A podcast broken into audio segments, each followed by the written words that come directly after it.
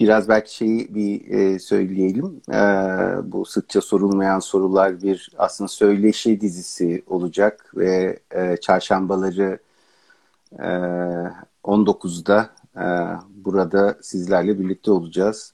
Aslında niyetim şöyle. Ben kendi eşim dostumla sohbet edip çarşamba o sohbetleri de eğer dinlemek isteyen olursa, e, katılan olursa, e, keyif alırsa eyvallah işte başımızla beraber katılırlar şeklinde biraz böyle serbest giden bir sohbet serisi olmasını planlıyorum ama tabii bir ucundan da gündemimizle ve sağlıkla ilgili bir yerlere de konum alacak diye umuyorum.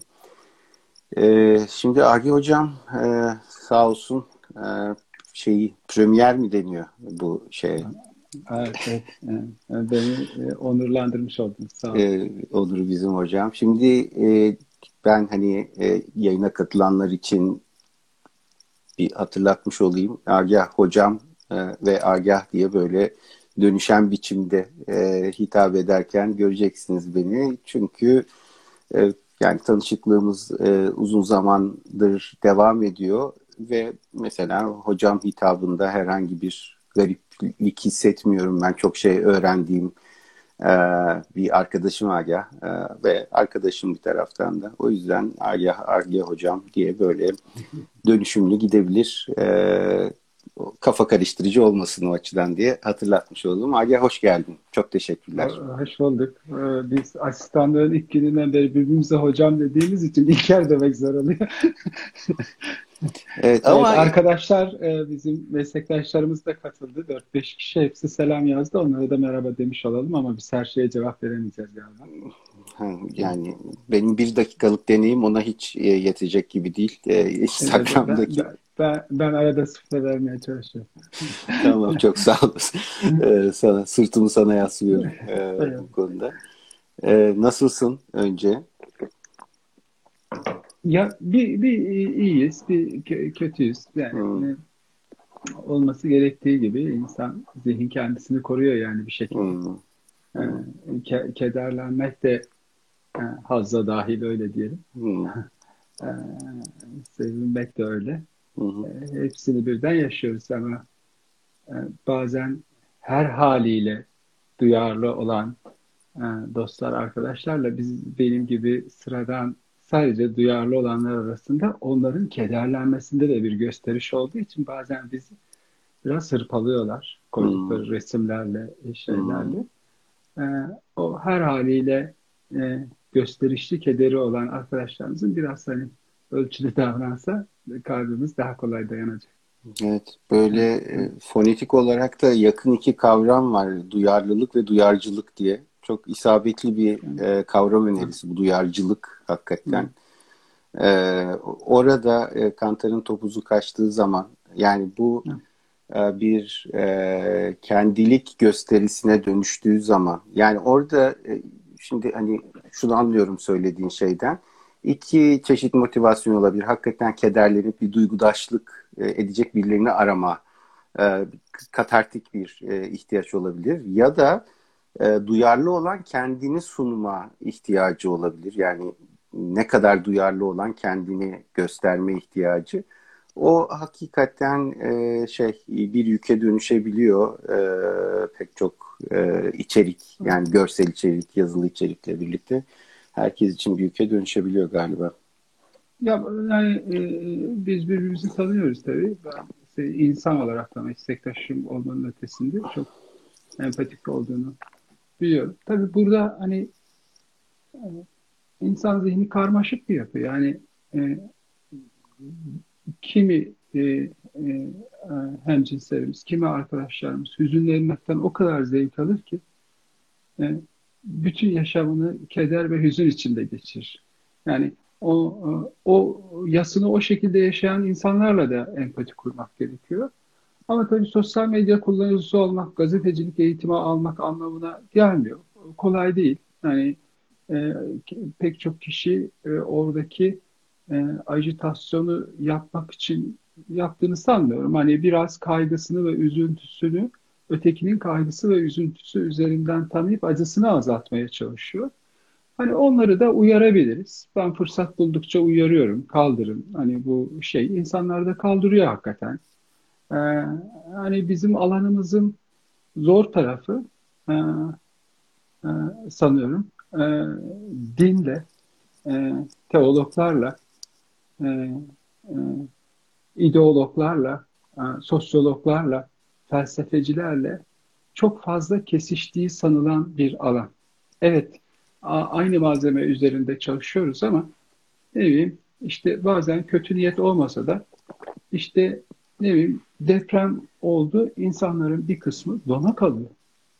Evet, bu bir zihnin acıyı yaşama biçimi olabilir ve hiçbir şey hissetmiyor. Kişi suçluluk hissediyor. Ya ben nasıl bir insanım? Yüz kişi orada e, şeyin altında bekliyor. Göçüğün altında bekliyor. Ben burada kahve içiyorum ve ağlamıyorum. Hiçbir şey hissetmiyorum. Evet bu da e, bu da kedere dahil. O kadar şey ki e, ama diğer taraftan az önce söylediğim gibi gösterişli bir keder de olabilir. Ama bu sosyoloji, din, kimi ideolojilere saplanıp kalmak insanları ahlaklı olarak yargılamaya götürebiliyor. Bazen bizler de yapıyor olabiliriz, bilmiyorum. Ben de yapıyor olabilirim.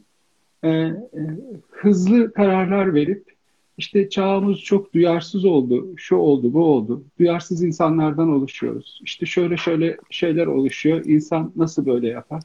E biz dün e, ne kadar e, bir haftadır her gün deprem haberi dinlerken bugün öğlen televizyonları açtık. E, Biden'la Trump'ı dinliyoruz. Bütün televizyon programları kesildi. Hepsi buna döndü.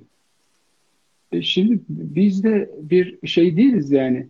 E, e, e, Apple telefon değiliz. Her veriyi alıp işleyip atalım. Hani e, do, dolayısıyla hani insanları e, hep her insan e, e, bildiği kadar ahlaklı olmasa da e, Lacan'a gönderme yapalım. Sandığından ahlaklıdır yani. Hepimiz aslında şu ya da bu düzeyde bu olayda duyarlılık yaşıyoruz. Duyarlılık yaşamayan zaten insan değildir. İnsan olamaz. İlişkisel bir varlık insan. Dolayısıyla hiçbirimiz diğerinden daha duyarlı olduğumuzu da düşünmemeliyiz. Ama duyarlılığımızı gösterme biçimimiz farklı ama işte şu dönemde acılı bir dönemde olduğumuz için o arkadaşları biraz da hedef göstermiş olduk. Ya böyle resimler yayınlamasanız iyi olur yani. Hı hı. E, Agah bu arada e, şöyle e, ısrarla yorumları kapatır mısınız? Talebi geliyor. Seni görüyorlarmış. Evet, evet. E, nasıl yapılacağı e, konusunda bir şey e, var mı? Ayarlar kısmına girmen gerekiyor. Oradaki düğmeleri kurcala ya. Nasıl unuttum. Tamam bir şeyler yapıyorum bakalım. Yorumları en alta ya da en üstüne gidip orada görünüyordu galiba. Bilen arkadaşlardan biri varsa yazsın. O yorumu yazabilirsiniz. Ee, Yo, e, sen yönet e, host olduğun için sen kapatabiliyorsun. Hmm. Heh, yorum yapmayı kapat tamam. Evet. Oldu galiba değil mi arkadaşlar? Yani cevap veremediklerine göre oldu galiba. evet olmuş. Evet, e, evet hepimizin hakikaten kendimize özgü işleme biçimleri var ve e, işlemekte durumundayız e, yaşadığımız e, bir durumu. E, biraz tabii şunu da hatırlatmak ya da hatırlamak lazım galiba. E, bu e, tanık e, olmanın kendisi de e, işlenmesi gereken ciddi bir meseleyi e, önümüze koyuyor. E, ondan sonra bununla ne yapacağımız zaten ondan sonrasını konuşmaya başladık. Yani ama bir şey var, işlenmesi gereken bir şey var aslında. Tanıklık üzerinden gelen.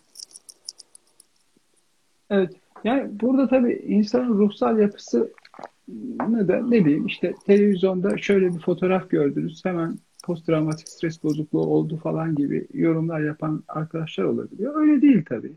İnsan ruhu yumurta gibi değildir yani öyle kırılgan bir şey değil.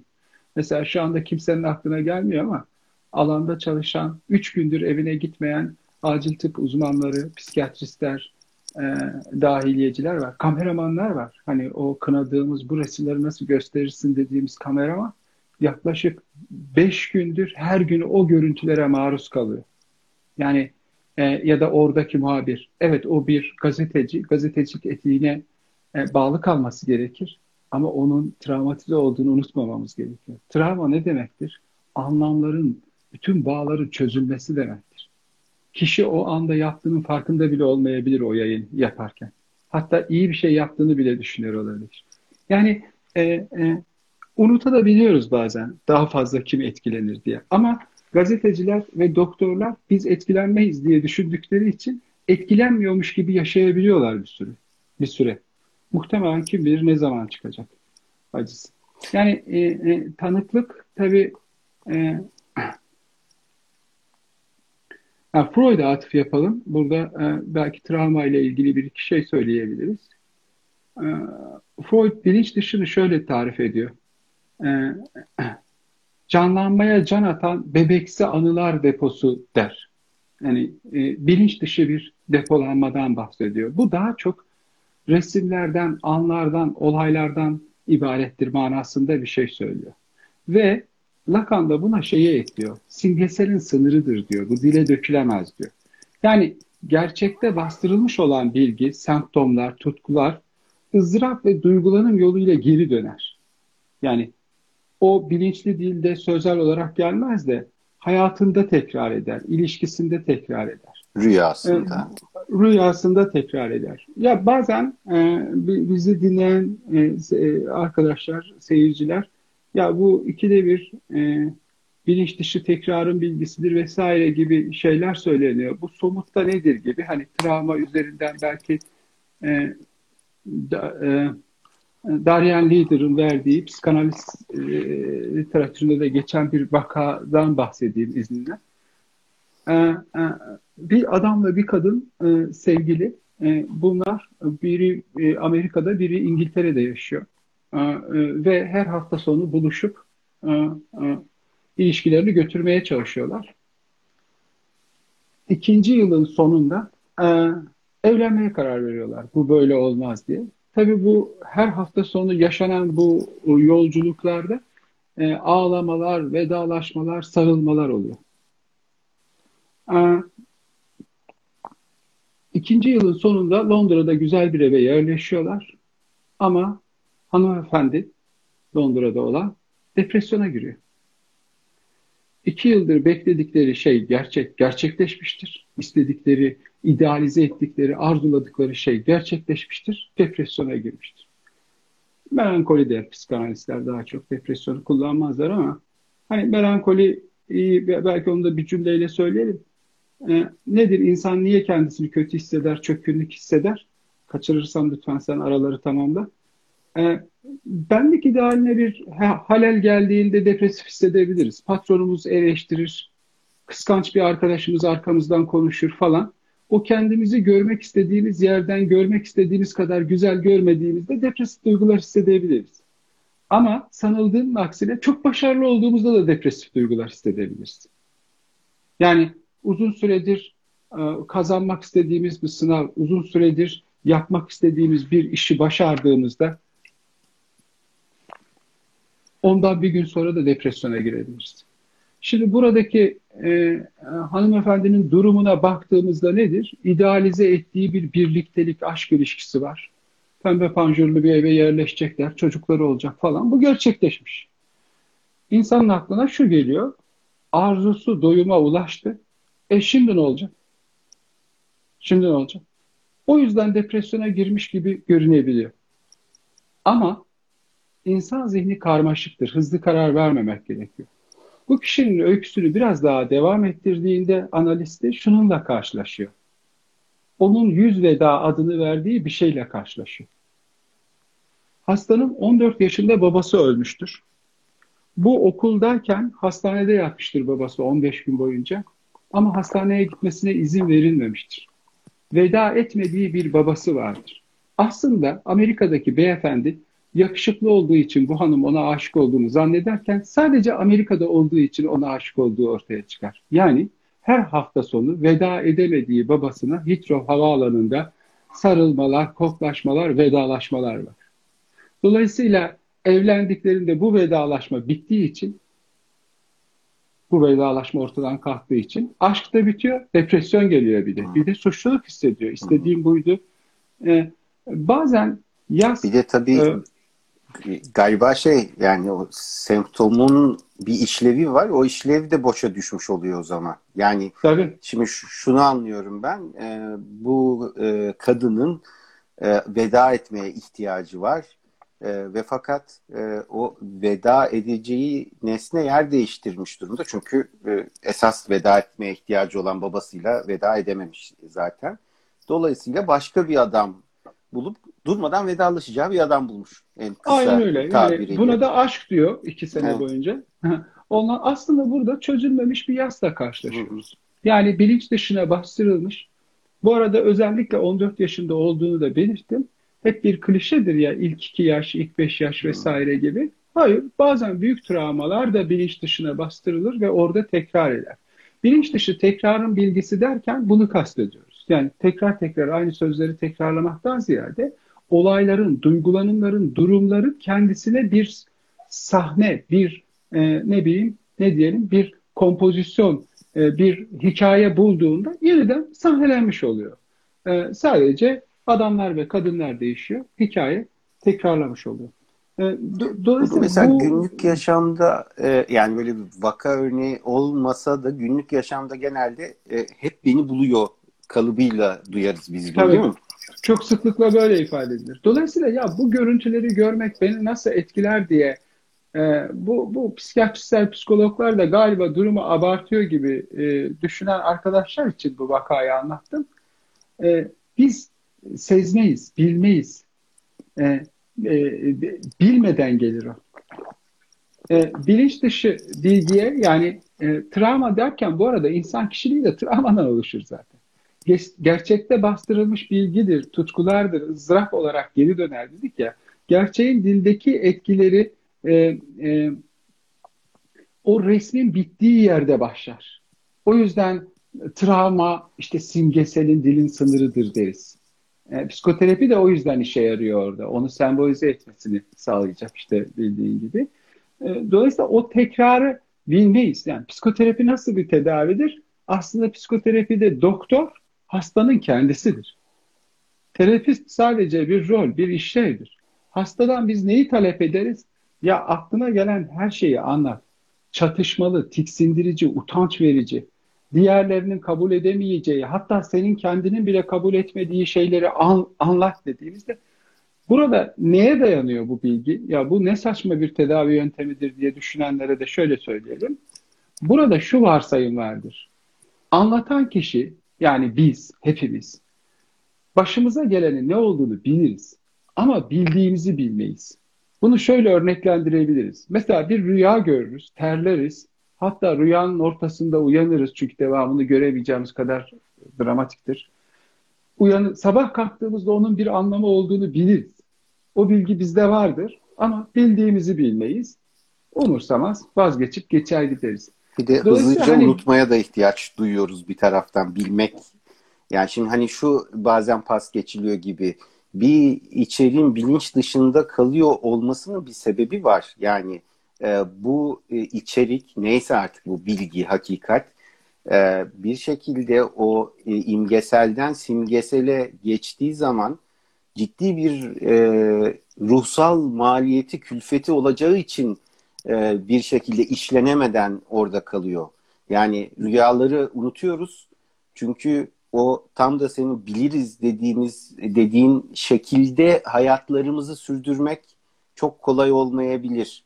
Dolayısıyla bir şeyleri bildiğimizi unutmaya da ihtiyaç duyuyor olabiliriz. Psikoterapi bu anlamda bazen hani zorlayıcı bir e, taraf da barındırıyor ya aslında mesela evet. e, terapiye geldim huzurum kaçtı falan gibi şeyler de olabiliyor e, bir taraftan tam bu yüzden. Hatta bu söylediğine şunu da ekleyebiliriz sanıyorum. Bilmeye dayanamadığımız için değil, bilmek istemediğimiz için de tekrarlarız. Hmm. Çünkü bundan zevk alırız. Hani o gösterişli kederden haz almak hmm gibi bir şey bu.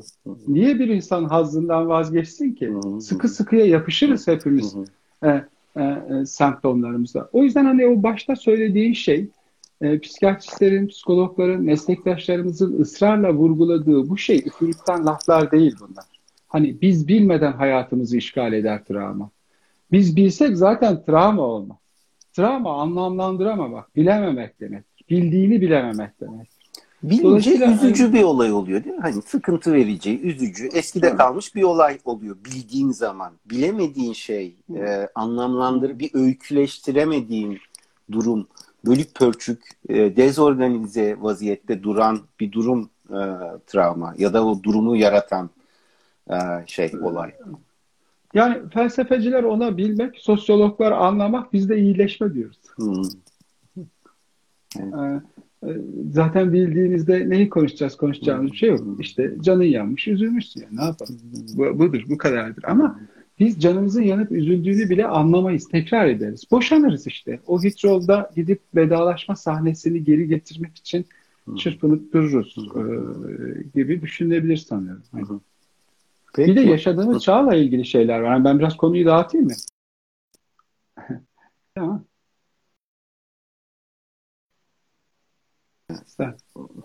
Lütfen dağıt yaşadığımız çağla ilgili. Hani bu ilişkisellikle ilgili e, şey e, e, yani e, ego yani ben neyden yapılmıştır? Ya bunun hamuru nedir yani? diye baktığımızda bunun hamuru terk edilişlerimizin izidir. Terk edişlerimizin geride bıraktığı tortudur. Freud'un cümlesini hatırlamadım. Tortu kısmı kalmış sadece aklımda. Ama mealen şu anlama geliyor. Biz geçmiş yaşantıda vazgeçtiğimiz şeyler var. O vazgeçtiğimiz şeylerin bıraktığı izlerdir. O sevdiklerimizi unutmaktır yani. Unuttuğumuz sevgililerin oluşturduğu bir şeye bendiyoruz. Anamızın, babamızın, arkadaşlarımızın, bize hayır diyenlerin, bize ihanet edenlerin zihnimizde, bedenimizde, bedenimizde işlenir çünkü travma. Oradan tekrar ediyor zaten. Sembolikte tekrar etmediği için. Dolayısıyla öyle bir çağda yaşıyoruz ki sen yediklerinsin diyor. Yediklerin neyse sen olsun. Böyle abuk subuk bir şey olur mu? Eğer ego buysa, ego ilişkilerin terk edilmiş tortusuysa sen terk edilişlerinsin. Sen sevdiklerinsin. Seni terk eden sevdiklerin, seni terk eden nefret edenlerin tortusudur. Bulunduğumuz çağda ilişkiyi değersizleştirmeye götürüyor. Çünkü bunu kime satacaksın yani? Yani İlker, Agah, senin egon aslında terk edilişlerin tortusu, hmm. ıstırapların, evet. travmaların, yediğin dayakların, evet, hmm. azarlayan öğretmeninin, hmm. e, hak ettiğin halde seni sözlüde bırakan e, işte filan e, bunların bunların hı şeysin. Şimdi ama sen yediklerinsin deyince ne güzel oluyor. Instagram'da da renkli renkli yayınlanıyor. Hı. Acayip güzel bir şey. Hı. Şimdi böyle bir çağın içinde e, e, hayatımızı, birbirimizi, psikologların ve psikiyatristlerin söylediğini de anlamak çok zorlaşıyor. Yani Türkçe'de ne güzel kelimeler var. Yani çok kederliyim. Çok canım yandı. Biliyor musun İlker, suçlu hissediyorum. Deprem oldu İzmir'de. Biz rahat rahat evde oturuyoruz. Orada insanlar çalışıyor. Duramıyorum. Gece gitmek istiyorum. Hı hı. İşte hastalanırım diye gitmiyorum. Hmm. Korona var, şu var, bilmiyorum. Şimdi bu depresyon değil ki. Bu gerçek. Ya bu kelimeler dururken buna depresyon niye diyoruz? Ee, aslında mesela anksiyete de çok tercih ediliyor. Tam da e, çok rahatlıkla ifade bulabilecek ve herkesin anlayabileceği durumlar için bir ruh halini e, tarif etmek için. O zaman tabii ne oluyor? E, bedenimiz nasıl tıbbileşiyorsa e, ruhumuz da psikolojize oluyor hızlıca. Bir takım semptomlar, sendromlar vesaireler yani şu durum oldu ve korktum, üzüldüm, mahcup hissettim, gurur duydum, sevindim, e, heyecanlandım e, demek yerine e, anksiyete yaşadım, sosyal fobim e, coştu, e, başka ha. bir şey oldu gibi e, artık e, ruhsal durumlarımızı e, bütünle semptomlar üzerinden tarif etme gibi bir e, garip hal oluştu sanırım. Albert Camus e, e, hayata edebiyatçı olarak değil futbolcu olarak başlıyor. İyi de bir forvetmiş ama bacağı kırılıyor. Bacağı kırılınca da kaleye geçiyor. Sonra kalede de iyi bir şey gösteremiyor. Fena kaleci olmadığı söyleniyor ama yaş ilerleyince mecburen bırakmak zorunda kalıyorlar. Sonra da kitaplarını yazıyor. Soruyorlar neden romancı oldun diye. He, o da şey diyor. Bir erkek eğer futbolcu olamamışsa mecburen yazar olmak zorunda diyor. Şimdi futbol terminolojisi tabii ülkemizde çok yerleşti. e, İlker'le sohbet etmenin en güzel yanı sizin neye nasıl cevap vereceğinizi biliyor. Ee, yani futboldan anlayanlar bilirler ki Messi ile futbol oynamak gibi şey, bir şeydir. İlker'in moderatörlüğünde sohbet etmek. Topu çevirir, altı pasta önüne bırakır, kaleciyi de geçer önüne bırakır. Ama ben bir sürpriz yapacağım. Topu ters çevirip önüne atacağım. Mecbur gol atacak şimdi. Hocam sence e, depresyonla anksiyete ayrılabilir mi? Kederle endişe ayrılabilir mi? Şöyle bir yerden ayırmak mümkün olabilir. E, anksiyete aslında bir olasılık... Bir saat konuş artık. Ben su içiyorum. e, yani anksiyete bir olasılıkla ilgili aslında. Yani e, bir olup biten bir şeyden ziyade bir şeyin olması ile ilgili bir imgelem e, üzerinden bir tarif buluyor.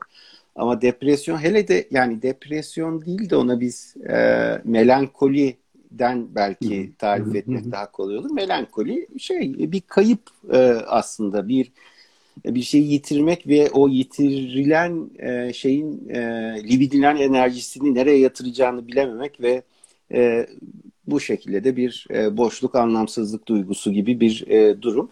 Yani anksiyetede bir olasılık var. Yani anksiyetenin bir bileşeni bence umut. Yani umutsuz bir durumda anksiyete olması zor gibi geliyor bana. Yani ölecek miyim? Bir anksiyete olabilir ama yaşama umudunu barındırdığı için böyle. E, ama melankolide e, ya da depresyonda da diyebiliriz ortak nokta olarak. Hani ölsem ne, yaşasam ne, zaten dünyada gözüm yok gibi bir durum oluyor. Sanırım burası benim için şey, e, iki durumu birbirinden ayrıştırabileceğim bir nokta. Ama tabii ki e, çok kuvvetli örtüşen tarafları da var bir taraftan. Gol oldu mu bilmiyorum ama. Nefis oldu bence. Kalecinin yapabileceği hiçbir şey yok. ya da Ömer Hoca'nın, e, Ömer bir öğrencinin söylediği gibi bloklar arası geçişte de bir sorun yoktu. Peki.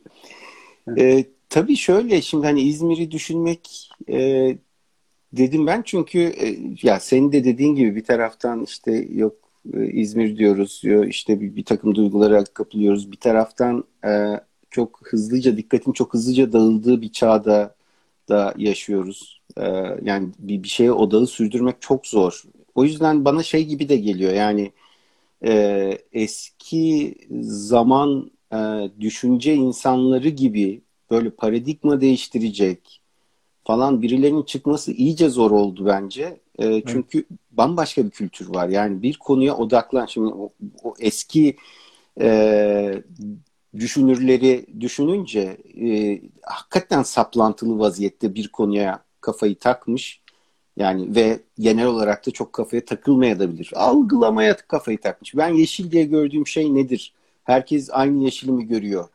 İşte bir şey yeşil bir şey kırmızı yapan şey nedir? Şimdi bununla yatıyor bununla kalkıyor günler boyu. E çünkü pek başka bir uyaran yok e, bir taraftan. Ama bundan çok e, başka bir ortamda yaşıyoruz ve dikkat çok hızlı dağılıyor hakikaten.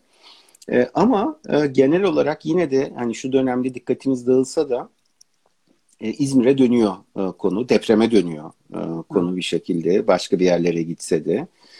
E, niye dönüyor? Yani e, e, bunun bileşenleri ne sence Agah? Yani e, korku mu, e, şey dehşet diyebileceğimiz hatta bir şey mi, e, endişe mi, e, kayıp mı? Ya da sen nasıl açıklarsın? Niye e, oraya gidiyor aklımız? Ya ben e, e, e, şey e, tabii hiçbir konuya tek bir e, parametreyle açıklamak mümkün değil. Oturup düşünmek lazım üstünde. Ama böyle bir sohbette e, insan aklına ilk geleni söylüyor. Kaldı ki ben hani akademisyen değilim, bir klinisyenim. E, bir klinisyen olarak da kaçınılmaz olarak ilk aklıma ilk gelen gözlemi, ben pratik olanı, biraz daha pragmatik olanı e, görmeye çalışıyorum. Mesela az önce konuştuğumuz konuyla ilgili de hani insan kederliyken tabii ki endişeli olur. Endişeliyken de tabii ki keder olur. Ama birinin tonu birinden yüksek olunca doktorlar ona depresyon diyor, öbürüne de anksiyete diyor gibi anksiyete bozukluğu gibi düşünebiliriz. Şimdi burada öyle bir çağda yaşıyoruz ki şimdi bir, biri bir bilgiyi alıyor, bir cümleyi alıyor. O cümleden kendisine bir ideoloji yaratıyor. Diyor ki mesela bu az önce tartıştığımız konuda iştahsızlık, uykusuzluk ve duygu durumda değişiklik yaratan ilaçları buldular antidepresanlar. Evet doğru. Dolayısıyla e, şeyle birlikte e, e, nasıl diyelim ilaçla birlikte hastalığı da ürettiler diyor. Şimdi burada bin tane makale çıkarırsın hakikaten. Kısmen doğruluk payı var bunun. Evet öyle bir yanı var bunun. Ama sen bir tane e, bestseller kitap okuyup buradan bu sonucu çıkarıyorsun da 5 sene ihtisas yapan insanlar bu kitabı okumuyor mu zannediyorsun? Şimdi evet bir doğrun öbür tarafta kalkıp diyor ki ya depresyon diye gerçek bir hastalık var. Bak mesela şu anda bir arkadaşımız e, şu anda bizi takip ediyor. Türkiye'nin e, e, e, belli isimlerinden biridir bu konuda. Bipolar bozukluklar konusunda Kürşat. E, Sen nereden görüyorsun ya? Agi Hocam. E, ilk, ilk mesajlarda görmüştüm. Tamam, selam. Çok Kürşat. önemli çok önemli işler yapıyorlar. Hmm. Çok önemli yayınlar yapıyorlar. Hmm. Yani o ilaçlar olmadan sen kaç ailenin felakete uğrayacağını biliyor musun? Öbürü de öbür taraftan alıyor. Bunlar antipsikiyatrist saçmalıyor diyor. Şimdi burada bir bölünme var. Bu bölünmenin nedeni ne? İşte bugün takip ettiğimiz seçimler olabilir. Bugün takip ettiğimiz seçimler ne yapıyor? Narsistik liderlerin toplumu bölmesiyle ilgili bir çatışmada bilgi üretemezsiniz. İki seçenek var. Ya depresyonu kabul edeceksin ya reddedeceksin. Ya öyle değil. Evet, depresyon Dünya Sağlık Örgütü'nün söylediği kadar yüksek değil ama yok da değil, var. Şimdi Aga, taraftan... çok hızlı küçük anekdot. Az önce evvel senin anlattığın şey var ya e, olgu e, özeti var ya Yanlış hatırlamıyorsam, yanlışsa düzeltin e, ama Leyla ile Mecnun hikayesi de neredeyse aynı, şu anlamda aynı. E, Leyla, işte Mecnun Leyla'ya kavuşunca beğenmiyor yani. O çünkü başka o çöllerde dolanırken başkaca bir Leyla e, imgelemi türetmiş ve e, e, o karşılaştığı Leyla ile o zihnindeki örtüşmüyor birbiriyle. Bir, bir tür aslında hayal kırıklığı yaşıyor. Şimdi hani böyle Leyla ile Mecnun gibi falan diye en hani ikonik e, masallardan, öykülerden, e, o kolektif e, kültürel birikimden süzülüp gelen hikayede e, aslında e, anlattığın olguya çok benzer evet. bir depresif bir yanıt var. Şimdi tarih boyunca, çağlar boyunca var. Yani insan dışındaki varlıklarda bile var. Elbette bu sembolik tarafıyla değil ama nöro, nörobiyolojik tarafıyla yine e, var. Tabii. tabii orada bir İdiş kayası da var. Yani Leyla ile Mecnun'da gidip çarpacağımız ve daha bilmediğimiz bambaşka bir travmatik bir e, cinsel, işte ne bileyim ensestiyöz, ekonomik bir yıkım da çıkabilir arkasına. Yani bambaşka anlamlar da çıkabilir. Dediğim gibi tekrar eden aynı toplumsal yaşamda da bir şey var. Burada e, bunu şu anki durumla İzmir'le birleştireyim. Şimdi bu kadar bölünmenin olduğu bir dünyada e, insan ilişkisel bir varlık dedik ya, egonun hamuru neydi? Sevdiklerimizin bizde bıraktıkları tortuydu. Onun izlerinden oluşuyor. Bilinç dışılığıdır aslında. İt vesaire, süperegonun da önemli bir biçimi bilinç dışıdır. Bizim ilk çevrilen kitaplar çeviriyi yapanla psikolojiyi okuyan ayrı ayrı kişiler olunca yanlış çevrilmiştir. Neredeyse süperegoyu bilinçli bir şey olarak çevirmişler. Neredeyse tamamı süperegonun bilinç dışıdır. Sandığımızdan daha ahlaklıyız, ahlaklıyızı da e, e, Adam Phillips oraya dayandırıyor. Onun üstünden bir kitap yazmıştır. Kaçırdıklarımız diye. E, e, İzmir'de bu e, bölünme diyelim bu, e, bu karşıtlık. Bölünme, bu, bu bölünme nereye dayanıyor? İnsanı birleştiren nedir o zaman? Tedavi, psikoterapinin esası neye dayanıyor? İlişkiye, bağa da dayanıyor bir anlamda. Evet her ilişki iyileştir, iyileştirmez ama kendi bilincindeki bir ilişki iyileştirir. Kendi bilincindeki bir ilişkiden kastım nedir? E, kayıplarla insanın egosu oluşuyorsa, kayıpların izi ise kayıpların yasıdır insanı insan yapan. O zaman bizi birleştiren de yastır. Zaten travma da ona diyoruz. Yani bir insan başarısız olduğunda ya da çok başarılı olduğunda depresyona girmesinin nedeni de kabaca indirgersek ötekilerle bağının kopması anlamına geliyor. Çünkü yeni bir arzu nesnesi koyamıyorsun ya da koyduğunu beceremiyorsun. Ötekilerle bağın kopuyor. Hı hı. Şimdi yaz tutarken e, bu işte Anadolu'ya hastır. E, e, daha e, e, bu, bu benim iddiam. Bilimsel bir yanı yok bunun. Bu konuda yazıp çizmedim. Zamanım yok. Uğraşamadım. Uğraşamam da ama düşündüklerimi söyleyeyim. Ee, mesela Freud'un Yas ve Melankoli makalesindeki eksikliği Durkheim e, öyle telaffuz ediliyor değil mi Durkheim? Durkheim. Ben öyle yani, ediyorum. Durkheim yani. diye telaffuz ediyoruz. Eksiği, eksiği Melanie Klein de ona vurgu yapar. Abraham Lincoln e, şey e, Karl Abraham da ona Lincoln nereden? Karl Abraham da ona e, vurgu yapar. Toplumsal yanı eksiktir der. Oysa Anadolu'nun her yerinde yaz toplu tutulur. Ya, Freud'un e, yasla ve melankoliyle ilgili tamam. literatürün Hı-hı. hala atıp yapmak zorunda kaldığı şu anda psikanalizin, psikolojinin, psikiyatrinin en önemli makalesi yas ve melankolidir. Orada Freud'un, Freud gibi bir dahinin e, mevzunun toplumsal yanını dışarıda bıraktığını, yasın bireysel bir şeymiş gibi anlaşılabilecek, tabii Freud çok zeki biri olduğu için öyle kolay hata yapmıyor. E, farklı da yorumlanabilir. Ama bazı Hı. yazarlara göre toplumsal yanını eksik bıraktığını söylüyor. Oysa Anadolu'da Anadolu'da taziye çadırı vardır. Anadolu'da e, e, kaybı olanın evine gidip şeker götürürsünüz. O size çay getirir, helva getirir, şu olur, bu olur. Beraber yas tutarsınız. Toplu, biz yabancı değiliz yani buna. Biz bunu biliyoruz. Yas tutmayı çok iyi biliyoruz. Çünkü yas ötekilerle tutulur. Ama yas ötekilerle tutulamadığında ne olur? Yas ötekilerle tutulamadığında aynı batı toplumu gibi olursunuz. Ne oldu batı toplumunda? Yası tek başlarına tutmaya kalktıkları için iki tane büyük savaş yaptılar. Birinci Dünya Savaşı ve İkinci Dünya Savaşı. Lüksemburglularla Almanlar, Almanlarla İngilizler, İngilizlerle Fransızlar kuzen çocuklarıdır zaten.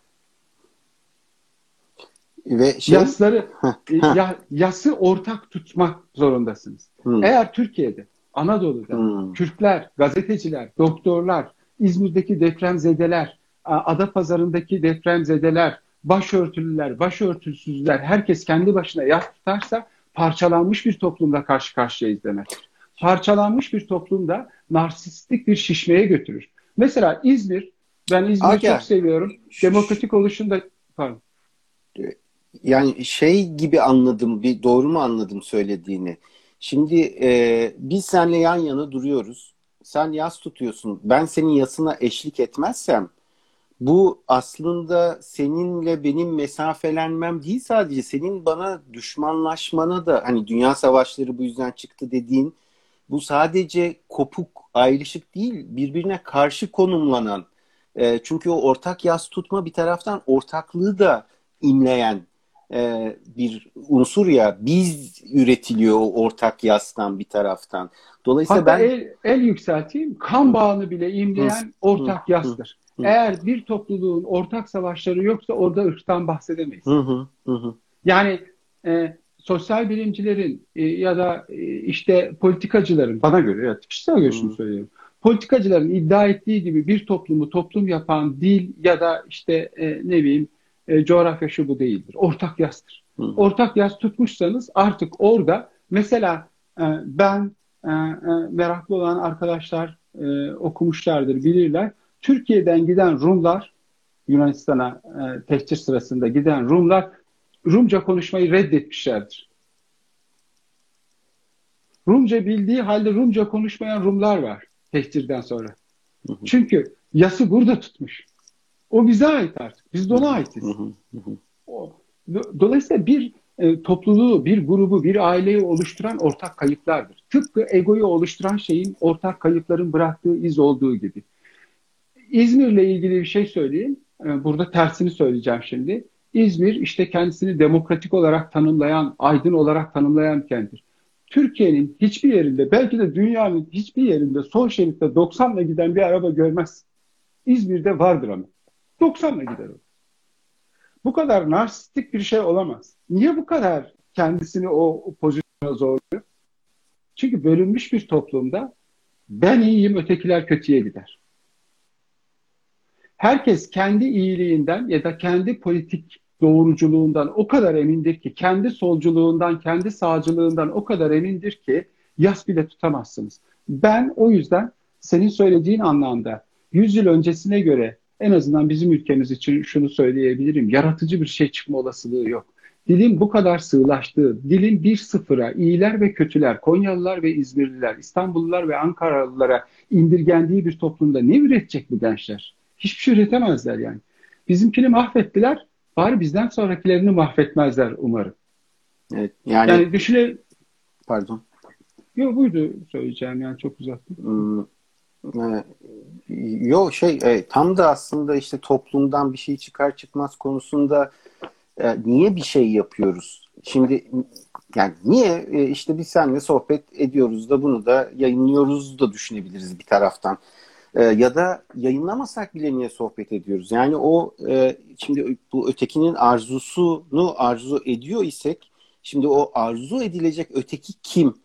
E, burada bir toplum yoksa e, tekil e, atomize olmuş bir takım özneler varsa öteki namına elbette o toplum için bir şey yapmak ya da kendin için bile bir şey yapma e, arzusu yani e, bir yaratıcı bir üretkenlik içinde olma e, arzusu elbette bunu bulmak çok zor olacaktır. Yani insanlar niye kitap yazsın, niye bir şey araştırsınlar, niye bir şey üretsinler? Evet konfor için, lüks için ya da e, pohpohlanmak için başarılı ve zengin olmayı arzu edebilirler. Ama ben şunu keşfettim, bunu icat ettim, e, ne bileyim şunu buldum, e, bunu başardım ya da ürek yani insanlara kullanacakları bir şey sunmayı ben niye arzu edeyim? Onlara dair bir arzum olmadıktan sonra. Şimdi onlar dediğim zaman e, hakikaten biz diye tanımlayabileceğim bir toplum olması lazım. Kendimi de doğallıkla hiç düşünmeden, tartmadan hani şey var ya burası bizim değil, bizi öldürmek isteyenlerin ülkesi vesaire. Evet. Şimdi burası bizim ülkemiz e, dediğim zaman ben bu toplum için bir şey üretmek isterim ve e, bu Türkiye'de de maalesef aslında dünyanın e, geri kalanında da kutuplaşma, partizanlaşma üzerinden devam ediyor galiba. E sanırım güzel örnekler de var ya da bizdeki kadar ya da bizim gibi bazı Amerika ve bizim gibi toplumlarda, Rusya gibi toplumlar, İran gibi toplumlarda olduğu kadar kötü olmayan ülkeler de olduğunu düşünüyorum. Yani bugün e, işte e, e sen bana WhatsApp'tan mesaj göndermiştin. Onda yanıt vermememin nedeni bakamadım, görmedim çünkü. Bir televizyon programına gidecektim. Tam o sırada psikolojik ilk yardımla ilgili senin bir yazını okudum. Orada ikinci maddesinde şöyle bir cümle geçiyor. Bak, dinle, bak kur diyor. Sayın Küçük Parlak.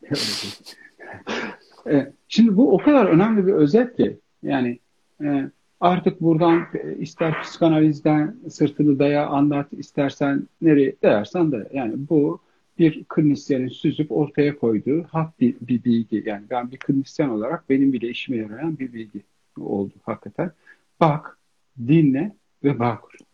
Bakıp dinleyip bağ kurabilmenin yolu da ortak yas tutabilmektir. İnsanlar niye üniversitedeki arkadaşlarını unutmaz, ilkokul arkadaşlarını unutmaz? Çünkü topluma çarpıp bütün fantazilerin dağıldığı yerdir oralar. Askerlik. Aynı fantaziye çarpıyorsun. Aynı sıfırcı tarihçi sıfır veriyor. Aynı iğrenç Fransızca hocası sıra dayağı çekiyor. Aynı filan filan gider bu. Yasımız ortak yani. Anatomiden anlamadığı halde anatomiden hepimize on veren, beş para etmez filan. Ya da çok kıymetli hocalarımızın olduğu e, kürsüler de var. Şimdi e, böyle bir şeyde biz bunu niye gülümsüyoruz birbirimize bakınca değil mi? O hoş bir duygu oluşuyor ikimizin arasında. Çünkü biliyoruz ben kimden bahsediyorum sen kimden. Bizim orta yanlış kararlar veriyor olabiliriz. Yorum yanlış olabilir. Birinin dedikodusunu yapmıyoruz burada. Ama bizim ortak bir yasımız, ortak bir öfkemiz, ortak bir kırgınlığımız var. Eğer bir toplam yasını ortak tutmuyorsa ikisi de bir şeye yaramaz. İkisi de şiştikçe şişer. Ya bir şu ya da bu partiden sağ ya da sol parti benim umurumda bile değiller artık. Bana göre e, örnek var mı dedin ya, örnek var. Yeni Zelanda'daki e, başbakan bir ay önce aldığı oy, or, oy oranı yüzde elli ve işçi Partisi'ni yüzde yirmiden yüzde elliye taşımış ikinci kez seçim kazanan bir başbakan. Ne yapıyor biliyor musunuz? Biliyorsun da ben hatırlatmak için lafını değiştirdim. Marjinal oy oranı açısından partilerden birini iktidara ortak ediyor. Siz de gelin ya diyor. Şimdi biz sizi seçmek zorunda mıyız? Seçmek ne demektir? Seçmek vazgeçmek demektir. Biz seçtiğimizde heveslenip böbürleniyoruz ya benim seçtiğim kazandı diye. Dokuz kişiden vazgeçiyorsun. Yani biriyle evlenmek neden önemlidir? Çünkü vazgeçtiklerin onun değerini belirliyor. Koca 4 milyar kadından ya da 4 milyar erkekten vazgeçip o soğan erkeği seçiyorsun. O yüzden o adam değerli. Adam değerli olduğu için değil, vazgeçtiklerin değerli olduğu için. Şimdi seçim Tabii ne demek? Bekarlıktan vazgeçiyorsun. O da çok Tabii, önemli bir vazgeçme şeyden vazgeçiyorsun. Diğer adam yani seçmek vazgeçmek ya demek.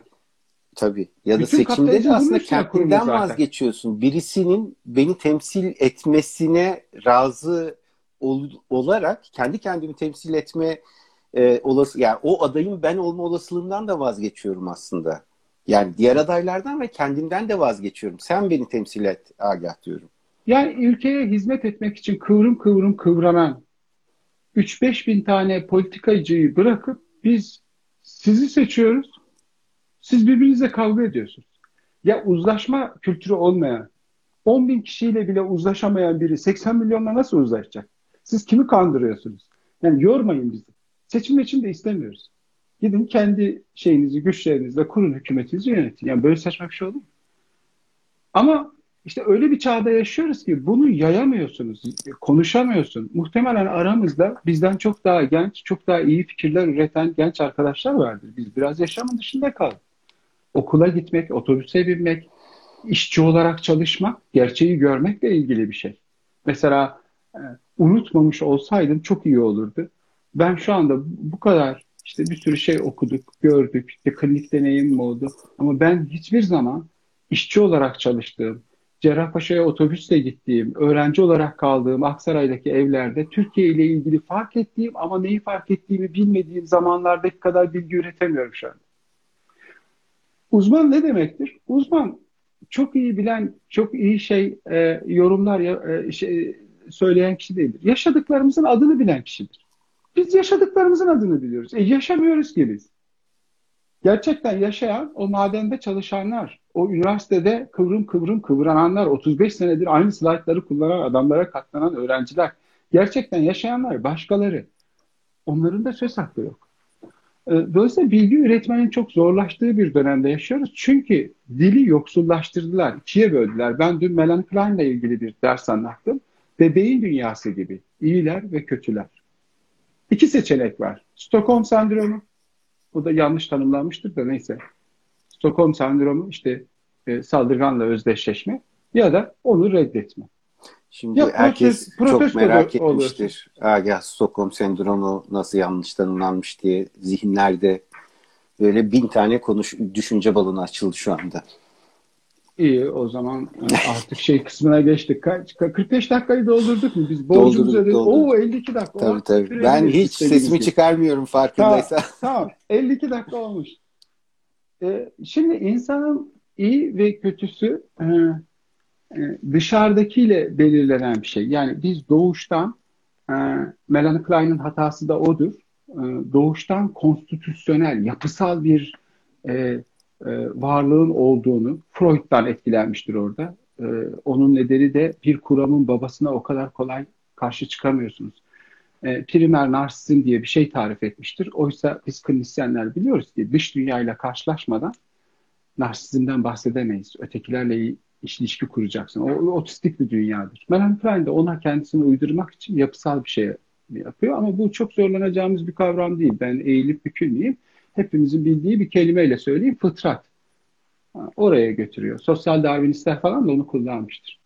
Bunun böyle olmadığı sonradan görülmüş. Yani bizim insanlaşmamız e, ilişkisel olan ortaya çıkmıştır. Ve bu ilişkisel olanda biz egoyu kurarken iyiyi benliğimize dahil ederiz. Meme vereni anneyi benliğimize de ona ego diyoruz. Kötüyü dışarıya atarız. Bazı içselleştirdiğimiz kötü de vücudumuzda dönüp durur ama onu egoya almayız. Onu da süper ego diyoruz. İçe atılmış kötü öteki. Yasla da bağlantılı olduğu için bu konu zaten yası anlamamızı sağlayan da Melanie Klein'dir. Oradan aklıma geldi. E, şimdi burada e, dışarıdaki kötüyü ancak içimizdeki kötüyle tanırız. Mesela biz niye depresyona giriyoruz? Bunu en güzel Zizek anlatır. Zizek diyor ki Amerikalılar diyor ikiz kuleler yıkıldığında neden depresyona girip kederlenip endişe yaşadılar biliyor musunuz? 5000 kişi öldüğü için ya da e, e, işte onların ekonomi merkezine ne deniyordu ya unuttum. Wall Street. O Wall Street çöktü diye değil. Amerikalılar oradaki güce o kadar haset ediyorlardı ki hepsinin içinden en az bir kere şurası çökse de ben de yok onlarda da olmasa. Ben 5 bin dolar alıyorum onlar 150 bin dolar kazanıyorlar. Bir kağıt satıyorlar 500 bin dolar kazanıyor. O yüzden travmatik oldular diyor. Aslında arzuladıkları bir şey gerçekleştiğinde depresyona girdiler. Arzuladıkları bir şey ger- gerçekleştiği için travmatize oldular. Şimdi, gel. Şimdi İzmir'de deprem oldu ya. Hı. İzmir'de biz niye travmatize oluyoruz? O kadar büyük bir öfke ve nefret var ki içimizde. Bazen canımızı sıkanların evleri başına yıkılsın diye hissediyoruz ya. E, yıkıldı. O zaman işte suçluluk duyuyoruz. Hepimiz çok ahlaklı varlıklarız aslında. İnsan ahlaklı bir varlık aslında. Bu, bu açıdan baktığımızda. Sandığımızdan ahlaklıyız. Ancak onunla barıştığımızda depresyon e, e, iyileşir. Stockholm sendromunda da dışarıda kötüyü iktidar olarak işaretleriz. İşte Trump vesaire gibi. Kötüyü işaretledik ya. Sonra ona gücümüz yetmediği için ya Trump da ne yapsın yani Amerika'yı batırsın mı? Adam mecburen doları korumak için falan filan. Irak'ta savaş çıkarmak zorunda anlayış gösteririz. Özdeşleşiriz kötüyle. Şimdi burada Stockholm sendromunu tarif edenler daha çok tanımlayıcı, fenomenolojik insan davranışlarına göre tanım yaptıkları için hataları da şurada olmuştur. Kötüyü iktidara işaretlediler. Kötü bizim içimizde. Çünkü biz oradaki kötüyü tanımak için içimizde bir kötü olması lazım. Biz onun kadar kötü olamadığımız için ona biat etmiş oluyoruz. Dolayısıyla Stockholm sendromundaki hata da bu. Ya da ne bileyim o hatalar çok. Yani bugün Maslak'a gidelim. Maslak'ta üç tane şey bilirseniz sonsuza kadar sunum yapabilirsiniz. Maslow, Stockholm sendromu, Mevlana. Üçü de yanlıştır. E, Maslow saçmalamıştır. İnsan ihtiyaçlar hiyerarşisine göre hareket etmez. Bunu da en güzel sen anlatırsın da ben hadi senden rol çalayım. E, insan ihtiyaçlar hiyerarşisine göre hareket etmez. Gidip şehit olanı nasıl açıklayacaksın? Ne ihtiyaçlar hiyerarşisi? O Amerikan kültürü. Büyük bir yanılgıydı Maslow. Yüzyılın yanılgısı psikoloji açısından. Stockholm sendromunda da öyle. Kötü Bence skandal. Yani yanılgıdan öte. Yani ihtiyaçlar var tabii ama hiyerarşi falan yok ortada. Son söylediğini duymadım pardon. Elbette Bence insanın ihtiyaçları Evet elbette insanın ihtiyaçları var ama bir hiyerarşi içinde asla bulunmuyorlar. Farklı e, bağlamına göre, insanın fıtratına göre evet, tabii. E, farklı zamanlarda, farklı şekillerde şekillenen ihtiyaçlar var. Kuşkusuz bir hiyerarşi var. Kaçınılmaz olarak hiyerarşi olmadan babanın adı name of father. Lakan'a gönderme yapalım e, kaçınılmaz olarak ama buradaki hiyerarşi bireysel bir hiyerarşiden bahsediyoruz. Ne bileyim e, Budist rahibin hiyerarşisi aç kalmak. Ama e, Amerika'da e, Wall Street'te çalışan beyaz yakalının e, hiyerarşisi 1 milyon dolar. Evet. Fark var. Evet. Bir şey değil. Yani biri aç kalarak, biri doyduğundan fazlasını yani, isteyerek. E, o piramitte temsil edilen evrensel, genel geçer bir hiyerarşiden bahsedemeyiz. Tam da ben de onu Edemeyiz. Yani, çalışıyorum. Bu Hatta bunun ihti- ihtiyacından fazla 100 dolar ver intihar eder. Depresyona girer suçlulukta. E, tam da işte insanı insanlaştıran, e, özneleştiren şey e, o hiyerarşinin dışında ne yaptığı gibi geliyor bana da.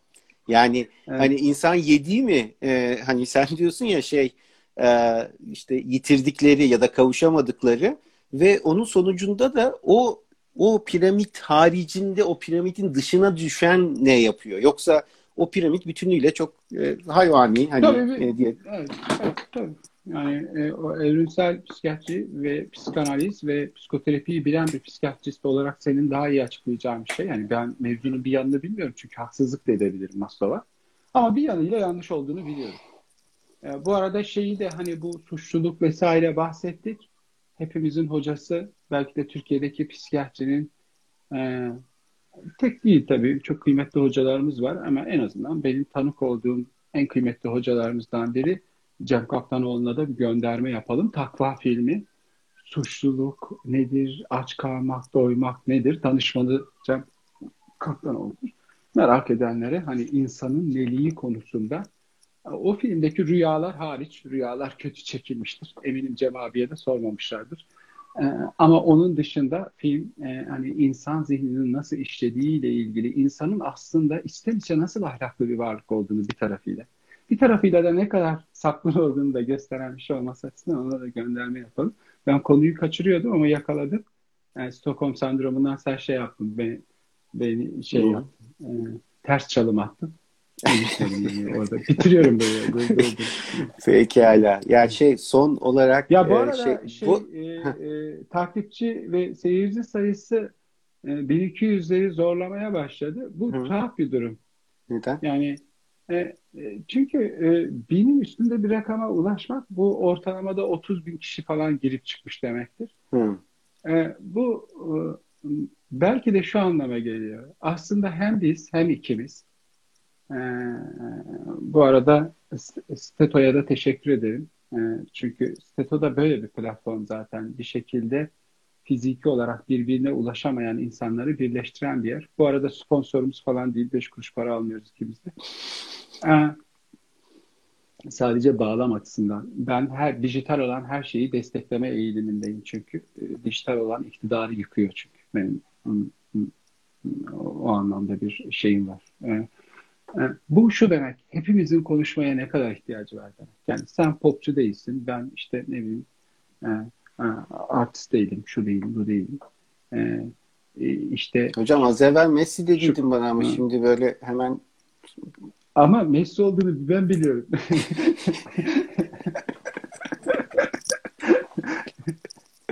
Real evet, Madrid hakikaten. Etsin, ya da ee, değil mi? Etsin. Bu arada şeyin durumu da iyiye gitmiyor. Demek ki Ronaldo da fena değilmiş. Ben sevmezdim ama evet, evet. iyi oynuyormuş yani. Evet evet öyleymiş. Yine de Messi'yi evet. daha çok severim. bu, Daha bu, bir... bu sayının bu sayıya ulaşması e, e, e, arkadaşlar konuşamıyor tabii. E, 1-200 e, kişi var, 2 kişi konuşuyor. Bu da bir haksızlık ama sağlamak çok zor hakikaten. Hmm. Online'da bunu açtığımızda hmm. kakafoni olur. Ne kadar çok konuşmaya ihtiyacımız var? Çünkü ne kadar bölünmüşüz, ne kadar parçalanmışız, e, ne kadar küçük küçük hücrelere bölünmüşüz. Hmm. E, e, ne kadar bizi bizi kim bu hale getirdi? Kürtler, Ermeniler, başörtüler, başörtüsüzler, İzmirliler, Konyalılar, İstanbullular kim böldü bizi ya? Ne hakkımız var buna yani? Niye yeni bir şey üretemiyoruz? Çünkü ilişki dilin de temelidir ya. E, Melanie Klein'i büyük yapan odur zaten. Yoksa e, e saçma şeyler de söylemiştir. E,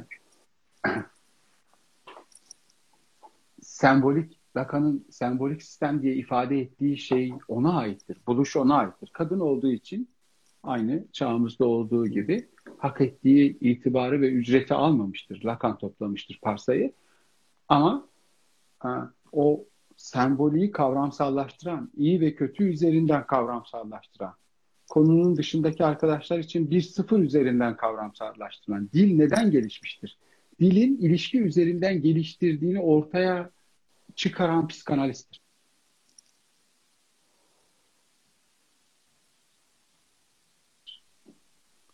Evet.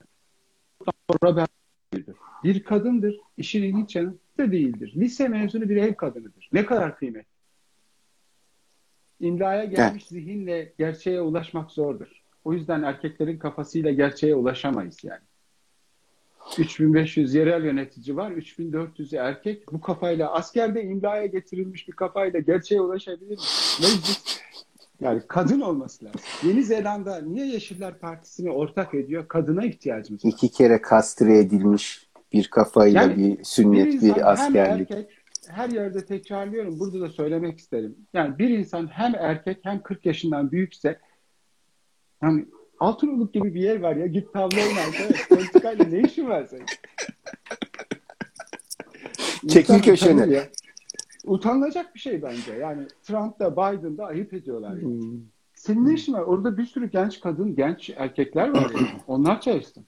Hani yaşlı kadınlara bir nebze tolere edebiliriz. Yüzyıllarca ezildiler bir 50-60 yılda yaşlı kadınlara katlanalım ama yaşlı erkek katlanılacak gibi bir şey değil arkadaş. Bu nedir yani? Evet. Gidin biz de bayramlarda gelelim. Bak Trump 80 yaşında adamsın. Ben gitsem New York'a elini öperim mesela. Bizim geleneğimizde var. Hiç de gocum var yani. Ama Benden söz diyorsun. Için. Ama yaşlılığını bilirse hmm. yani bu Amerika Birleşik Devletleri Başkanı olarak orada şey yaparsa selam bile vermem yani. Adam yerine koymam. Böyle şey olur mu ya? Neyse. Şimdi Ager'cim yani, şey, şey e, e, aklıma çok şey geliyor e, ama nefsime hakim olmaya çalışıyorum. Hani sö- söylemek ha. isterim. Sen buralarda yenisin. Ha. Bir saatte evet, uzatmadılarsa Eskiden ee, bir, bir saat, saat oldu. Instagram keser. Hay Allah. Demek ki demek ki korona nedeniyle uzattılar ya konuşun falan. Kesildi diyorlar. de haberimiz mi yok. O zaman Agah çok hızlı e, sorular gelmiş. Ee, evet sen bir şey yap istersen. Bana mı gelmiş sana mı gelmiş? Ben göremiyorum. Tabii. Galiba ortaya gelmiş. Hı hı. Ee, tamam ben bilmeyince sana göz kırparım sen girersin. Ee, bir şey konusu var Aga. Mevlana yanlış anlaşıldı e, e, dedin onu merak etmişler. Ee, ve küfür etmekle ilgili niye küfür ediyoruz gibi bir soru var. Ya da insanlar niye küfür ediyor?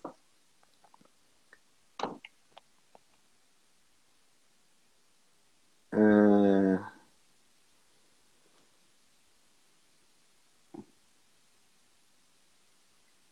tutulamayan yasın usulüne göre gömülemeyen ölülerin bu kadar çok olduğu bir ülkede bir biz nasıl olur e, gibi bir yorum var. Canlı yayını kaydeder misiniz diye bir talep var. İnşallah diye karşılıyorum talepleri o, o, o sana şey gelecek, öneri gelecek Instagram'ı kapatırken kaydet ya da reddet dersen o senin insafına kalmış. O ee, kaydetme e, kısmıyla ilgili. E, yasın toplumsal e, yaşanması kısmı biraz daha açabilir misiniz diye bir şey var ama galiba bu erken e, sorulardan bir tanesi.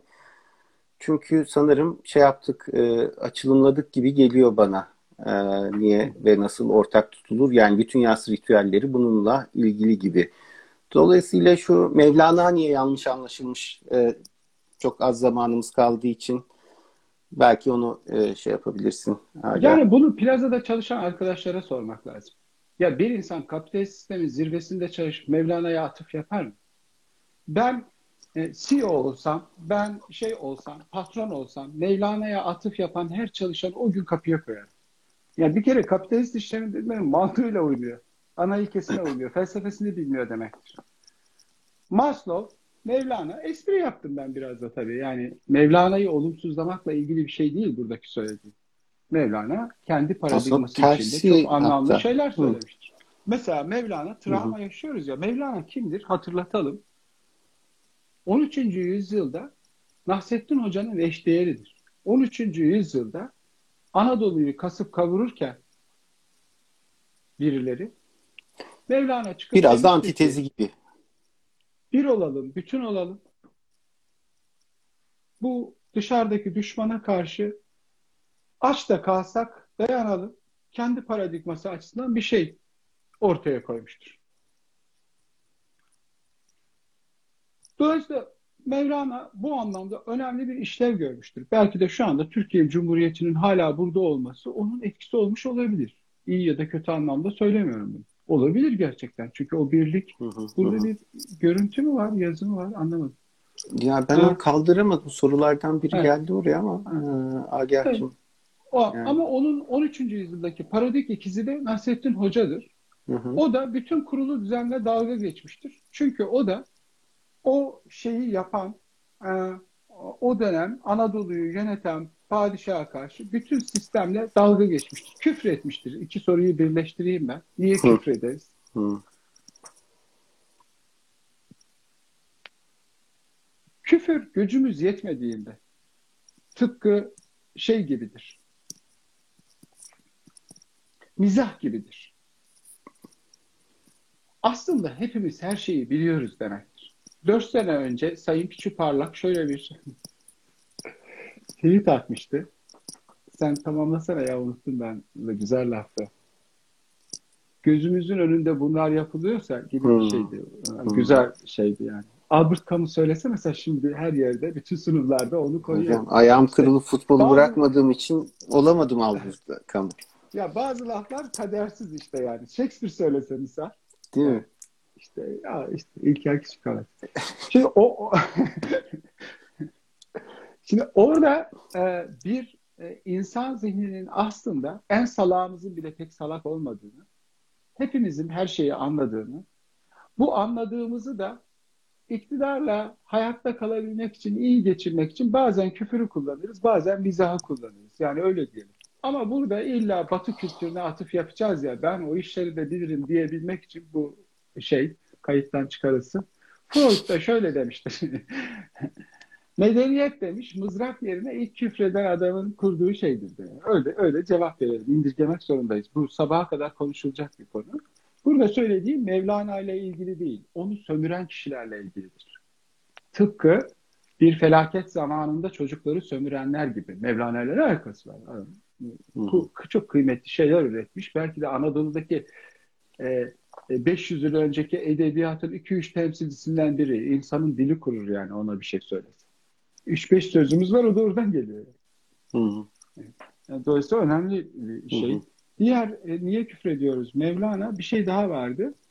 Ee, e, bu şey gömülmeyen ölüler falan filan. Hı hı. Ya hı. böyle evet ben de bazı zaman zaman öyle şeyler düşünüyorum. Aslında biz Anadolu insanı o kadar da salak değiliz. Pek de unutmuyoruz biz. Birbirimize karşı zalimleşmesek çünkü bizi çok böldüler, çok kırdılar, çok savaştırdılar bizi. Biz öyle kolay kolay hiçbir şey unutmuyoruz şu anda Anadolu'nun hafızasında Mevlana'da var, Nasreddin'de var, Dersim'de var. Var da var yani. Anadolu'nun hafızasında Sivas'ta Ama var. Ama Agya sanki Acılar tam senin söylediğin gibi bildiğini bilmeden Anadolu biliyor bunu. Bildiğimizi bilmeden biliyoruz tabii. Travmatik bir şey. Yani e, sürekli travmaya maruz kalan bir toplum, bu da Sayın Aydın'a aittir. İnsafsızlıkla e, insafsızlıktır onları unutkanlıkla suçlamak. Nasıl hayatta, hmm. hayatta kalacağız yani bu kadar travma varken. Hmm. E, e, e, do, do, do, do, dolayısıyla bunu e, biraz birbirimize karşı yaşadığımız şeyi kabullenerek ilerlememiz gerekiyor. Yani e, yaz kaybın yok edilmesi demek değildir. Bu e, e, e bir e, steril bir zihniyettir bu. Yaz bir insan babasını kaybetmişse bir yıl sonra unutmasını istemek ne kadar ayıp bir şey ya. Sonsuza kadar sürer. Ama kaybın iziyle birlikte yaşamayı öğreniriz. Ona ona yas diyoruz. Yas orayı temizlemek falan böyle psikopatça şeyler var ya bilinçaltınızı temizliyorsun. Hmm. Sen kimsin neyi temizliyorsun? Benim hakikatimi nereye sileceksin? Evet. E, dolayısıyla hani kaybın kendisini kabullenmekle ilgili bir şeyden bahsediyoruz. Dolayısıyla hani biz bu kayıplarımızla varız. Biz bu, bu kayıplarımızla bir topluluğuz, bir halkız. E, dolayısıyla bu da kıymetli bir şey. Sahip çıkabiliriz kayıplarımıza da. Vah niye böyle oldu falan diye değil. Ya böyle bir şey işte. Eğleniyoruz bu hayatta. Yani çok da e, şey yapmamak lazım yani. Yani her gün e, tavuk çiftliklerinde e, 30-40 bin tavuğun kafası koparılırken hani pankart taşımayan bir cins olarak e, çok da biz biz de yok oluruz yani ne oldu?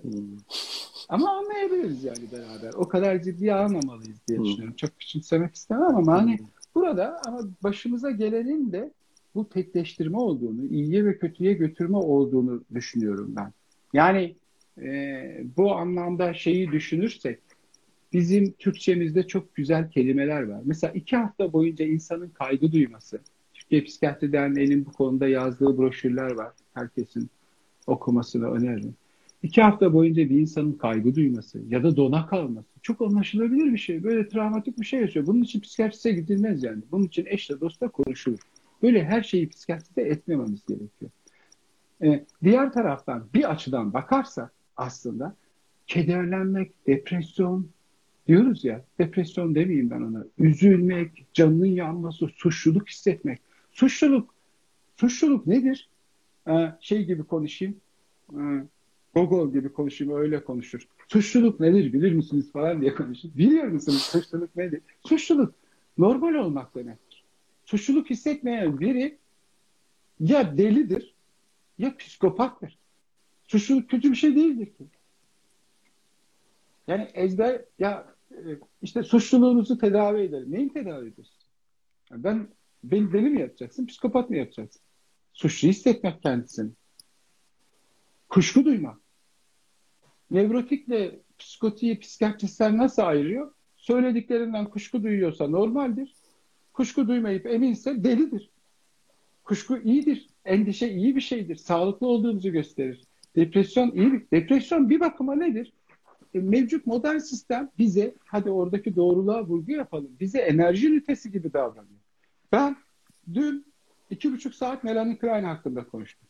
Bugün Bayraklı'ya gidip işte depremdir diye televizyona konuştum. Oradan koşa koşa geldim. Burada senin mesajına bile bakamadım. E, bir, bir saattir e, konuşuyoruz. Ya ben enerji ünitesi miyim? Yarın ne yapacak vücudum? Depresyon, kapitalist ekonomilerin bizden talep ettiğine hayır demek de olabilir. Bir iyileşme ya. girişimi de olabilir yani. Ama buradaki depresyon hastalığından bahsetmiyorum. İlaç ya kullanılması şimdi, gereken e, vesaire. Yani burada a, kederden bahsediyorum. Yani bedenim dur diyebilir yarın buna. Ya yeter ya ne yapıyorsun Nereye? Ee, şimdi e, yok hayır e, provoke ediyorsun böyle seri halde e, program e, diye darlayacağım seni yayın yapalım diye çünkü yani bir taraftan e, mesela depresyona girebilmek diye bir tabir de var biz evet. alandakiler bunu kullanırız yani çok e, aslında sert kişilik bozuklukları e, barındıran kişilerin depresyona girmesi daha zor olabilir. E, depresyon e, bazen e, hakikaten bir şeyi kabullenmenin e, ya da depresif ruh hali diyelim. Depresyon değil de yani hastalık olan depresyon değil de o depresiflik diyelim. Bazen kabullenmenin kaçınılmaz bir sonucudur. E, bazen iyileşme göster yani bir iyileş e, iyileşmeye başlamanın bir alameti de olabilir o anlamda böyle depresif hissetmek. Dolayısıyla yani on tabii e, ego yapılanması anlamında böyle uzun uzadıya konuşmayı çok isterim senle bu konuyu. Ee, yani bir, birkaç cümleyle ben de şey yapayım o zaman. Hani e, sonuçta belirti kıymetli bir şeydir. Belirti hakikatin temsilcisidir. Hakikatin anısına dikilmiş anıttır. Geçmiş kayıpların anısına dikilmiş anıttır. E, it için Freud şöyle diyor. E, Made in Germany damgası gibi bir şeydir it, egonun üstünde. Yani hakikat o bastırılmış travma e, idim malıdır e, gibi bir şey. Belirti bizim hakikatimizin malıdır. Belirti bastırılmak, yok edilmek için değildir bir bakın. E, hani o nedenle e, e, e, sahip çıkabiliriz kendi belirtilerimize de. Çok eğlenceli olabilir yani. Dalga geçebiliriz. Yani ne bileyim bazı arkadaşların, bazı kişiliklerin isim vermeyelim çünkü hemen kategorik bir yere gidiyor. Senin söylediğine gibi. Depresyona giremiyorlar. Yani ne kadar üzücü bir şey bir insanın suçluluk hissedip depresyona girememesi. Mesela burada yaz nasıl iyileşir? Onu da bir iki cümleyle söyleyeyim izninle. Madem konu deprem, yaz. Hı hı.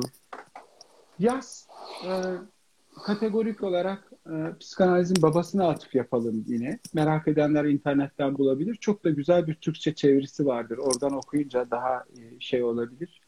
Ben araya girip şey yapayım, seslendireyim. Yasla melankolinin farkında e, e, biz niye yasa gireriz? Niye biri ölünce üzülürüz? Niye seviniriz biri e, e, e, ölünce ya da başarılı olunca? Çünkü dışarıdakinin iyi ve kötüsünden müteşekkildir ya bizim egomuz. Bizim egomuz ondan oluşuyor.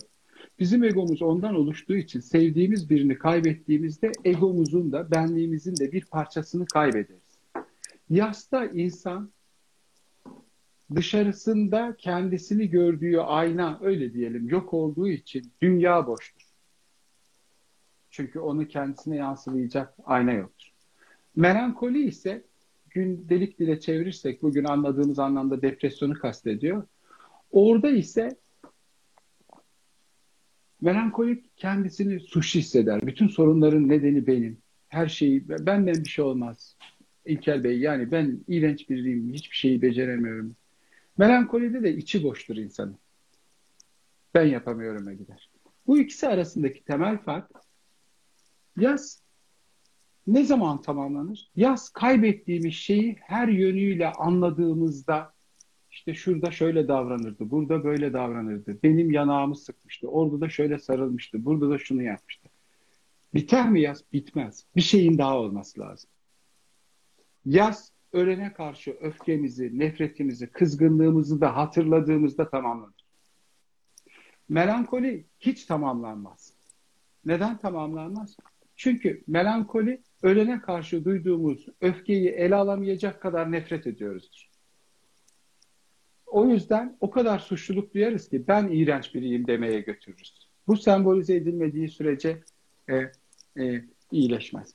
Bu anlamda e, bir zihnin merkezi hani şu meşhur dizilerimizde var ya cevap ver merkez diye bir ara popüler olmuş diye polisiye dizilerimiz. Merkez cevap ver dediğimizde tesisle zihnin merkezi nedir? Zihnin merkezi ötekilerle kurduğumuz ilişkidir. Ötekilerle kurduğumuz ilişki ölümdür ya da yaşamdır. Yani biz niye enerjimizi kaybederiz, niye kendimizi kötü hissederiz? Ötekilerle bağımız kopmuştur. Niye iyi enerjik hissederiz? Ötekilerle ilişkilidir. Bu anlamda birbirimize karşı anlayışlı olmadan, birbirimizi anlamaya çalışmadan ve bunu toplumsal olarak başarmadan grup düzeyinde başarabiliriz. İlker, ben, arkadaşlarımız, meslektaşlarımız, 20 kişilik bir grup biz mutlu olabiliriz. Ama toplum olarak mutlu olabilmemiz için bütün grupların yasta ve ilişkide uzlaşması gerekiyor. Zihnimizin merkezi orası. Merkez öteki yani. Peki. Agah çok teşekkürler. Dediğim ben teşekkür gibi e, ben e, uzun uzadıya sabaha kadar da sohbet edebilirim seninle. Hep e, ufuk açıcı oluyor benim açımdan. Sadece şunu e, bir hani yüzüne karşı da söylemek istedim. E, şimdi bu hani e, senin de böyle e, ben e, bu uzmanlık ya da uzmanlar konusundaki hassasiyetini zaten biliyoruz hepimiz. E, şimdi bu e, bazen hakikaten e, ruhsallık alanında da e, böyle bir fetva kurumu gibi caizdir ben, değildir gibi bir takım adamlar. Ha, şey e, beklentiler de oluyor bizden e, bu sebeple. Ve bir yandan da aslında sen de ben de hani e, kamusal olarak e, görece daha görünür olan e, insanlardanız bu konuda. E, dolayısıyla daha bir e, aslında bir baskı var üzerimizde ya da biliyorum sende de öyle hani bir beklenti var. Bu, bu buna yanıt ver. Buna yanıt istiyorum ve o manşete girsin istiyorum bu yanıt. O yanlıştır. Bu doğrudur şeklinde. E, ve senin e, hani bu şeye e, girmediğini ve e, bayağı böyle e, bayrak kaldırarak e, girmediğini de ve keyifle izliyorum.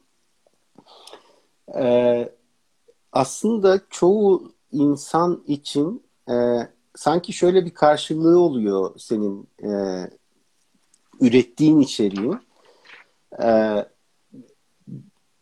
e, şey e, didaktik asla değil son derece deskriptif.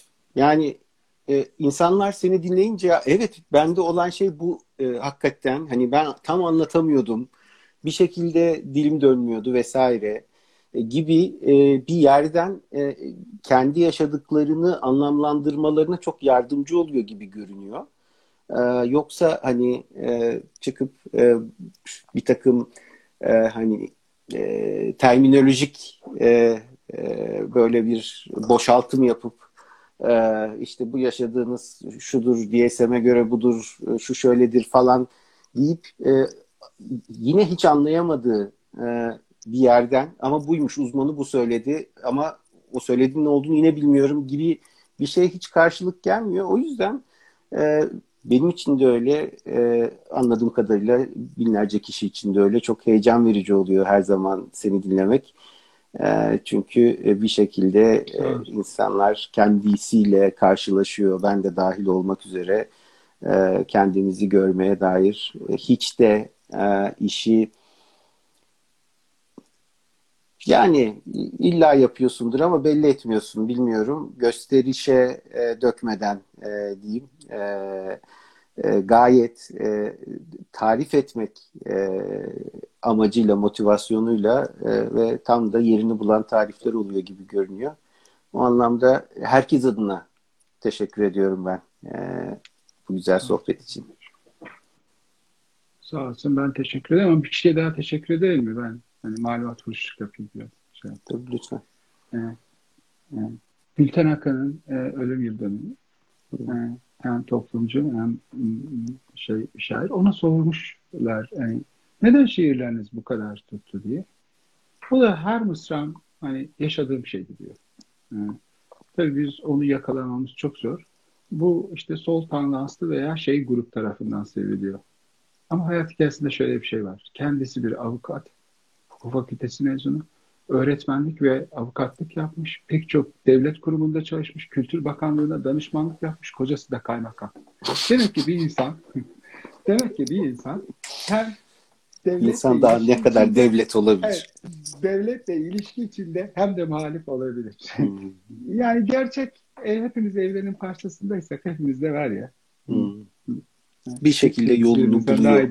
Yani, hmm. Ağzına sağlık. Çok Peki teşekkür çok teşekkür ederim. ederim. E, Stato'daki yönetici arkadaşlara da teşekkür ederim. Bize evet, böyle e, iletmiş. Sağ olsunlar. Evet. Evet, iletmiş olalım biz de. Evet. E, tabii ki şey e, katılanlara, dinleyenlere, e, izleyenlere, merak edenlere, soru soranlara onlara da çok teşekkürler. Çok teşekkürler. Gerçekten hani bir, bir buçuk saatlik e, üniversitedeki, lisedeki öğrenciler bir buçuk saat dinlemiyor. E, e, bin kişi bekliyor orada. Değişik insan değişik. Dinlemişlerdir inşallah. bir sınav bir şey ne, yapalım. Ne, Agah bakalım. Evet, hani ne demişti Agah Hoca orada diye yarın sorayım ben bakalım ne olmuş. Şey. Evet, evet çıkarlar Peki. oldu ben gördüm iki kişi. Herkese selamlar. Çok teşekkürler. Evet, Görüşmek üzere. Selamlar. Çok teşekkürler. Çok sağ olasın.